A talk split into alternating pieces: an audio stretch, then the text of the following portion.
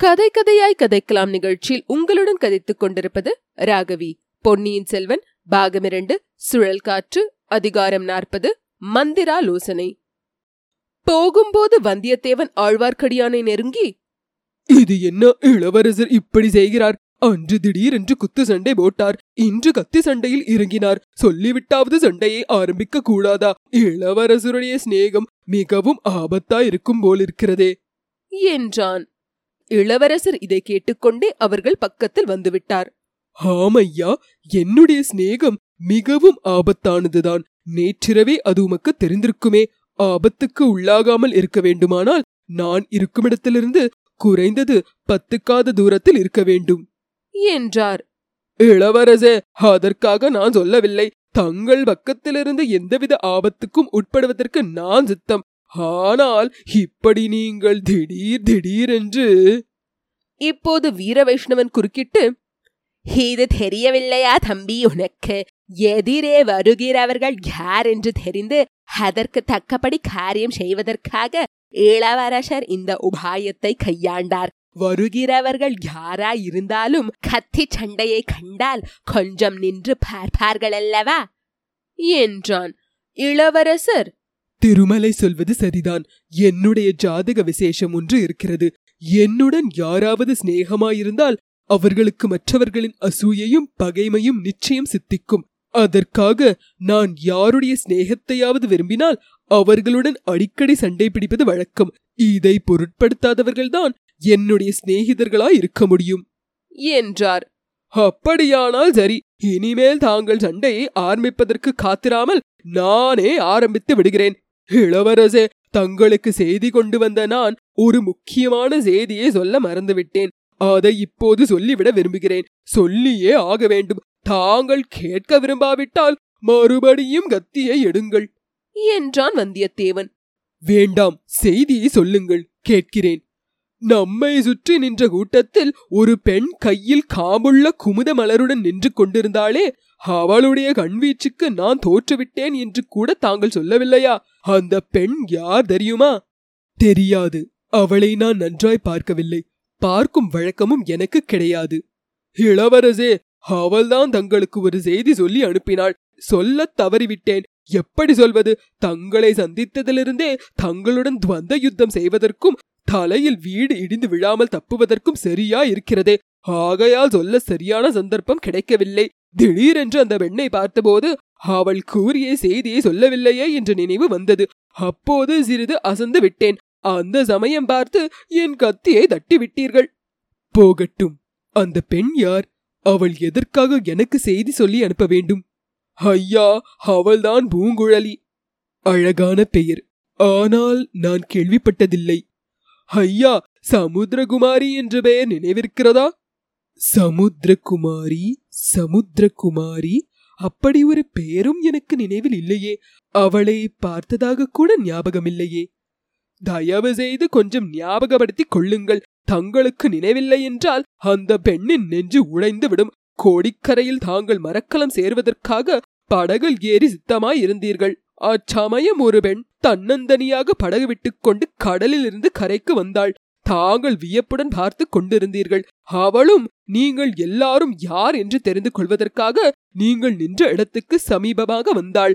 இந்த பெண் யார் என்று நீங்கள் கலங்கரை விளக்க தலைவரை கேட்டீர்கள். அவர் இவள் என் குமாரி என்றார். தாங்கள் உடனே ஓஹோ இவள் உமது குமாரியா? சமுத்திர குமாரி என்றல்லவா நினைத்தேன் என்றீர்கள். அதை அந்த பெண் மறக்காமல் நினைவு வைத்துக் கொண்டிருக்கிறாள். அந்த பெண்ணின் உதவியினால்தான் நான் கடல் கடந்து இலங்கைக்கு வர முடிந்தது. நீர் சொன்ன பிறகு எனக்கு லேசாக கொஞ்சம் நினைவுக்கு வருகிறது. ஆனால் கோடிக்கரை சமுத்திரகுமாரிக்கு இங்கே அனுராதபுரத்துக்கு சமீபத்தில் என்ன வேலை? அவர்களுடன் எதற்காக வந்திருக்கிறாள்?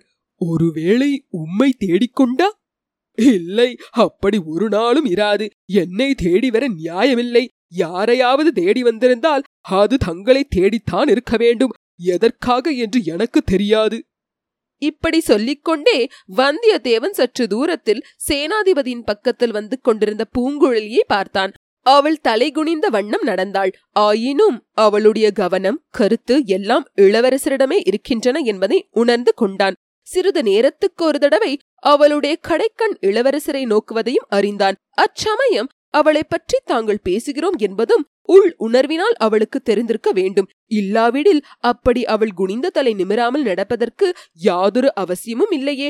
ஹம்மம்மா ஒரு கணமும் பார்த்த திசையை பாராமல் ஓயாமல் சலித்துக் கொண்டிருக்கும் கண்கள் அல்லவா அவளுடைய கண்கள்?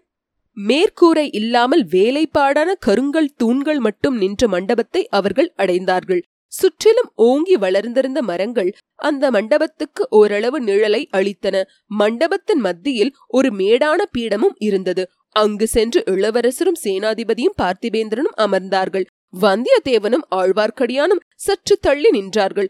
இன்னொரு பக்கத்தில் ஒரு தூணின் மறைவில் பூங்குழலி நின்று கொண்டிருந்தாள். அங்கிருந்தபடி அவள் இளவரசரையும் வந்தியத்தேவனையும் பார்க்கக்கூடியதா இருந்தது அந்த கூரையில்லாத மண்டபத்தை சுற்றிலும் வீரர்கள் வியூகம் வகுத்தது போல் இரண்டு வரிசையாக நின்றார்கள். இன்னும் சற்று தூரத்தில் குதிரைகளும் யானையும் நிறுத்தப்பட்டிருந்தன.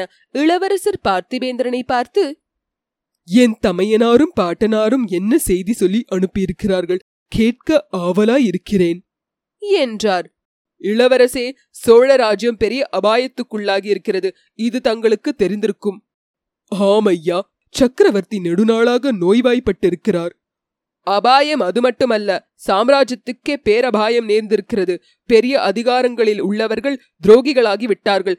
சக்கரவர்த்திக்கும் பட்டத்து இளவரசருக்கும் தங்களுக்கும் விரோதமாக சதி செய்ய தொடங்கிவிட்டார்கள். தங்கள் தமையனாருக்கும் பட்டம் இல்லை என்று சொல்லிவிட்டு சிவபக்தி வேஷதாரியான ருத்ராட்ச பூனை மதுராந்தகனுக்கு பட்டம் கட்டுவது என்று தீர்மானித்திருக்கிறார்கள்.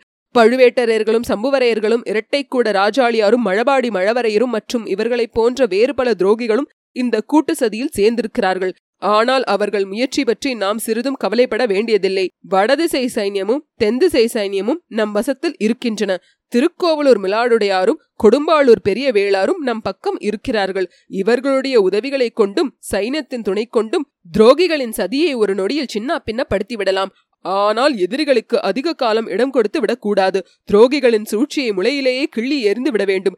இப்படிப்பட்ட நிலைமை ஏற்பட்டிருப்பதை முன்னிட்டு தங்களை உடனே காஞ்சிக்கு அழைத்து வரும்படியாக தங்கள் தமையனாரும் பாட்டனாரும் என்னை அனுப்பி வைத்திருக்கிறார்கள். இச்சமயத்தில் நீங்கள் சகோதரர்கள் இருவரும் பிரிந்திருக்கலாகாது என்றும் ஒரே இடத்தில் இருப்பது மிக அவசியம் என்றும் தங்கள் பாட்டனார் கருதுகிறார். இன்னும் தங்கள் தமையனாரின் உள்ளத்தில் இருப்பதையும் சொல்லிட விரும்புகிறேன். அவருக்கு ஒரே இடத்தில் இருந்து ராஜ்யம் ஆளுவதில் விருப்பம் இல்லை. கடல் கடந்த நாடுகளுக்கெல்லாம் கப்பலேறி செல்ல வேண்டும் என்றும் அந்த நாடுகளையெல்லாம் வென்று சோழர் புலிக்கொடியை பறக்கவிட வேண்டும் என்றும் அவர் துடித்துடித்துக் கொண்டிருக்கிறார். வடநாட்டு படையெடுப்புக்கு பழுவேட்டரையர்கள் முட்டுக்கட்டை போட்டதிலிருந்து அவருடைய போர்வெறி ஒன்றுக்கு பத்து மடங்கு ஆகியிருக்கிறது. ஆகையால் தாங்கள் காஞ்சி வந்து சேர்ந்ததும் தஞ்சைக்கு படையெடுத்து சென்று சதிகாரர்களையெல்லாம் அதம் செய்து ஒழித்துவிட்டு சோழ சிம்மாசனத்தில் தங்களை அமர்த்தி முடிசூடிவிட்டு இத்தனை நேரம் கவனத்துடனும் மரியாதையுடனும் கேட்டு வந்த இளவரசர் இப்போது தம் செவிகளை கையினால் மூடிக்கொண்டு வேண்டாம் அத்தகைய விபரீத வார்த்தைகளை சொல்லாதீர்கள். சோழ சிம்மாசனத்துக்கும் எனக்கும் வெகு தூரம். என்றார். தங்களுக்கு பிடிக்கவில்லை என்றால் நான் சொல்லவில்லை. அது தங்களுடைய தமையனார் இஷ்டம் தங்கள் இஷ்டம். நீங்கள் சகோதரர்கள் விவாதித்து தீர்த்து கொள்ள வேண்டியது. ஆனால் சதிகாரர்களை ஒழிப்பதில் இரண்டு பேரும் ஒன்றுபட வேண்டியது அவசியம். உடனே தாங்கள் காஞ்சிக்கு புறப்பட்டு வாருங்கள். பழுவேட்டரையர்களையும் சம்புவரையர்களையும் பூண்டோடு அழிப்போம். சிவபக்தி வேஷதாரியான மதுராந்தகனை சிவலோகத்துக்கே அனுப்பி வைப்போம். பிறகு தாங்களும் தங்கள் தமையனாரும் யோசித்து உசிதம் போல் முடிவு செய்யுங்கள். என்றான் பார்த்திவேந்திரன். ஐயா எல்லாம் நாமே முடிவு செய்ய வேண்டியதுதானா? என் தந்தை சக்கரவர்த்தி அவருடைய விருப்பம் இன்னதென்று நாம் தெரிந்து கொள்ள வேண்டாமா? ஒருவேளை தாங்கள் தெரிந்து கொண்டிருக்கிறீர்களா? என் தமையனாருக்கு தந்தையிடமிருந்து ஏதேனும் அந்தரங்க செய்தி வந்ததா? இளவரசே இந்த சந்தர்ப்பத்தில் உண்மையை சொல்ல வேண்டியது அவசியம். மூடி மறைப்பதில் பயனில்லை. தங்கள் தந்தையின் விருப்பத்தை இச்சமயம் அறிந்து கொள்வது இயலாத காரியம். சக்கரவர்த்தி இப்போது சுதந்திர புருஷரா இல்லை. பழுவேட்டரர்களின் சிறையில் இருக்கிறார். அவர்களுடைய அனுமதியின்றி யாரும் சக்கரவர்த்தியை பார்க்க முடியாது பேசவும் முடியாது. அவருடைய விருப்பத்தை தெரிந்து கொள்வது எங்கனம்? தந்தையை காஞ்சிக்கு வர சொல்வதற்காக தங்கள் தமையனார் பெருமுயற்சி செய்தார். காஞ்சியில் பொன் மாளிகை கட்டினார். சக்கரவர்த்தி விஜயம் செய்து கிரகப்பிரவேசம் செய்ய வேண்டும் என்று அழைப்பும் அனுப்பினார். ஆனால் சக்கரவர்த்தியிடமிருந்து மறு ஓலை வரவில்லை. என் தந்தை நோய்வாய்ப்பட்டிருப்பதும் நடக்க முடியாதவராயிருப்பதும் தெரிந்த விஷயம்தானே? இளவரசே தங்கள் தந்தை மூன்று உலகங்களின் சக்கரவர்த்தி. காஞ்சிக்கு காலால் நடந்து வர வேண்டுமா? யானைகள் குதிரைகள் இல்லையா? வண்டி வாகனங்கள் இல்லையா? தங்க ரதங்களும் முத்து சிவிகைகளும் இல்லையா? தலையால் சுமந்து கொண்டு வருவதற்கு முடிசூடிய சிற்றரசர்கள் ஆயிரம் பதினாயிரம் பேர் போட்டி போட்டுக்கொண்டு வரமாட்டார்களா? காரணம் அதுவன்று. பழுவேட்டரையர்களின் துரோகம்தான் காரணம். தஞ்சை அரண்மனை இப்போது சக்கரவர்த்தியின் சிறையாக மாறிவிட்டது. இளவரசே தங்கள் தந்தையின் உயிரை காப்பாற்ற விரும்பினால் உடனே புறப்பட்டு வாருங்கள். இந்த வார்த்தைகள் இளவரசரின் உள்ளத்தை கலக்கிவிட்டன என்பது நன்றாக தெரிந்தது. அவருடைய களை பொருந்திய முகத்தில் முதன் முதலாக கவலை குறி தென்பட்டது. இளவரசர் சிறிது நேரம் சிந்தனையில் ஆழ்ந்திருந்துவிட்டு சேனாதிபதியின் முகத்தை ஏறிட்டு பார்த்தார். தளபதி தங்களுடைய யோசனை என்ன? சில நாளைக்கு முன்பு முதன் மந்திரி அனிருத்த பிரமராயர் வந்திருந்தார்.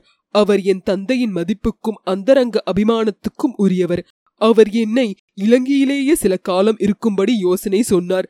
தாங்களும் அதை ஆமோதித்தீர்கள். இங்கே சண்டை ஒன்றும் நடக்கவில்லையே நான் எதற்கு இருக்க வேண்டும்? என்று கேட்டதற்கு சமாதானம் சொன்னீர்கள்.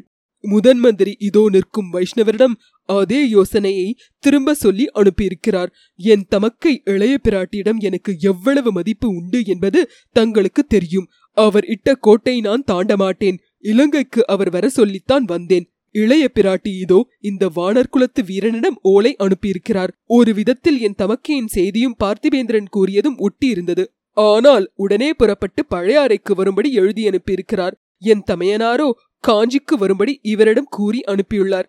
சேனாதிபதி தங்களுடைய கருத்து என்ன? என்றார்.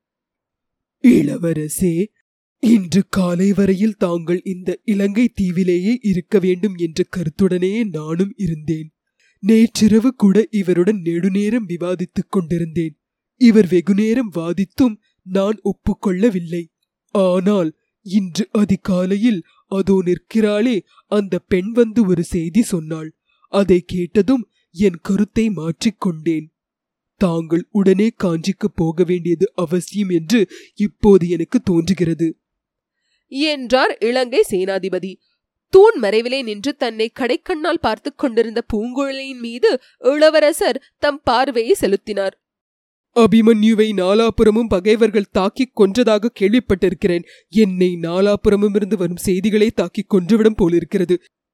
என்று இளவரசர் சொல்லிக் கொண்டார். அந்த பெண் என்னதான் செய்தி கொண்டு வந்திருக்கிறாள்?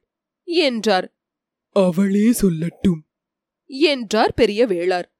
பூங்குழலி தயங்கி தயங்கி நடந்து வந்தாள். இளவரசர் முன்னால் வந்து நின்றாள். நாலு பக்கமும் திரும்பி பார்த்தாள். சேனாதிபதியை பார்த்தாள். பார்த்திபேந்திரனை பார்த்தாள். சற்று தூரத்தில் நின்ற வந்தியத்தேவனையும் ஆழ்வார்க்கடியானையும் பார்த்தாள். இளவரசர் முகத்தை மட்டும் அவளால் ஏறிட்டு பார்க்க முடியவில்லை. பெண்ணே சொல் சீக்கிரம். என்றார் சேனாதிபதி. பூங்குழலி ஏதோ சொல்ல முயன்றாள். ஆனால் வார்த்தைகள் ஒன்றும் வரவில்லை. ஆஹா இந்த உலகமே ஊமைமயமாகிவிட்டது போல் காண்கிறது. என்றார் அருள்மொழிவர்மர். அவ்வளவுதான். பூங்குழலி தன் கண்ணிமைகளை உயர்த்தி ஒரு தடவை ஒரு கணத்திலும் சிறிய நேரம் இளவரசரை நோக்கினாள். அதற்குள் அக்கண்களில் கண்ணீர் ததும்பி வழிய ஆரம்பித்து விட்டது. உடனே அங்கிருந்து ஓட்டம் பிடித்தாள். ஓடிப்போய் தூரத்தில் அடர்ந்து வளர்ந்திருந்த மரங்களுக்கிடையில் மறைந்தாள். எல்லாரும் வியப்புடன் அதை பார்த்துக் கொண்டிருந்தார்கள். வந்தியத்தேவன் முன் வந்து ஐயா இவள் முன்னொரு தடவை இப்படித்தான் ஓடினாள். நான் தொடர்ந்து போய் பிடித்துக் கொண்டு வருகிறேன். என்றான். அப்படியே செய். ஆனால் அதற்குள் அவள் கொண்டு வந்த செய்தி என்ன என்பதை சேனாதிபதி சொல்லட்டும். என்றார் இளவரசர். அதற்கு சேனாதிபதி. அதை இரண்டே வார்த்தைகளில் சொல்லிவிடலாம். இளவரசே தங்களை சிறைப்பிடித்துக் கொண்டு வருவதற்காக பழுவேட்டரையர்கள் இரண்டு பெரிய மரக்கலங்களையும் அவை நிறைய போர் வீரர்களையும் அனுப்பியிருக்கிறார்கள். மரக்கலங்கள் தொண்டைமான் ஆற்று கால்வாயில் புகுந்து மறைவான இடத்தில் வந்து நிற்கின்றன. என்றார். இத்துடன் அதிகாரம் நாற்பது முற்றிற்று. இந்த நிகழ்ச்சியை நீங்கள் ஆப்பிள் ஐடியூன் ஸ்டோரில் கேட்பதாக இருந்தால் ரிவ்யூ செய்து ரேட்டிங் தரவும். அதேபோல் ஸ்பாட்டிஃபை மூலம் கேட்பதாக இருந்தால் ஃபாலோ செய்து லைக் செய்வோம். கூகுள் பாட்காஸ்ட் மூலம் கேட்பதாக இருந்தால் தயவு செய்து சப்ஸ்கிரைப் செய்யவும்.